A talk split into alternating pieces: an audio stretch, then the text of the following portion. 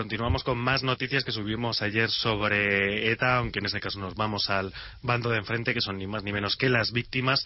Una noticia que destaca el diario El Mundo. Las víctimas opinarán sobre el acercamiento de Tarras. Este es el titular. Y en el cuerpo... Lo, interrumpo, lo interrumpo, porque las víctimas no tienen que opinar nada de nada.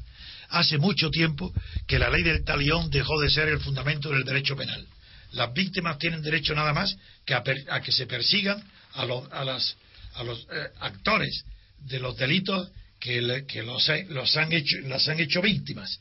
Pero nada de intervenir ni con palabras, ni en política, ni exigiendo perdón, ni nada. Todo eso es una pura arbitrariedad, un defecto de, de educación civil y las víctimas no tienen que opinar nada. Bastante tienen con sufrir su dolor y, lo, y, es, y la esperanza de que los delincuentes los que le ocasionaron la situación de víctima paguen las penas íntegramente en la cárcel y tampoco hay que exigirles que pidan perdón, si todo eso es absurdo.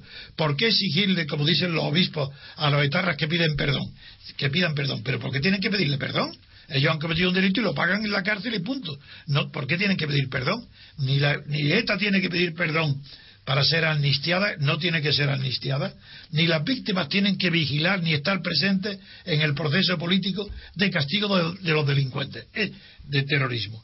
Eso es absurdo, es pura demagogia de la Iglesia, del Estado, de los ministros, ni, ni, ni se puede obligar a que pidan perdón el delincuente, allá él, eso, ¿por qué obligarle a que pida perdón? Además, eso que obligarlo a que, a que mienta, a que sea un traidor.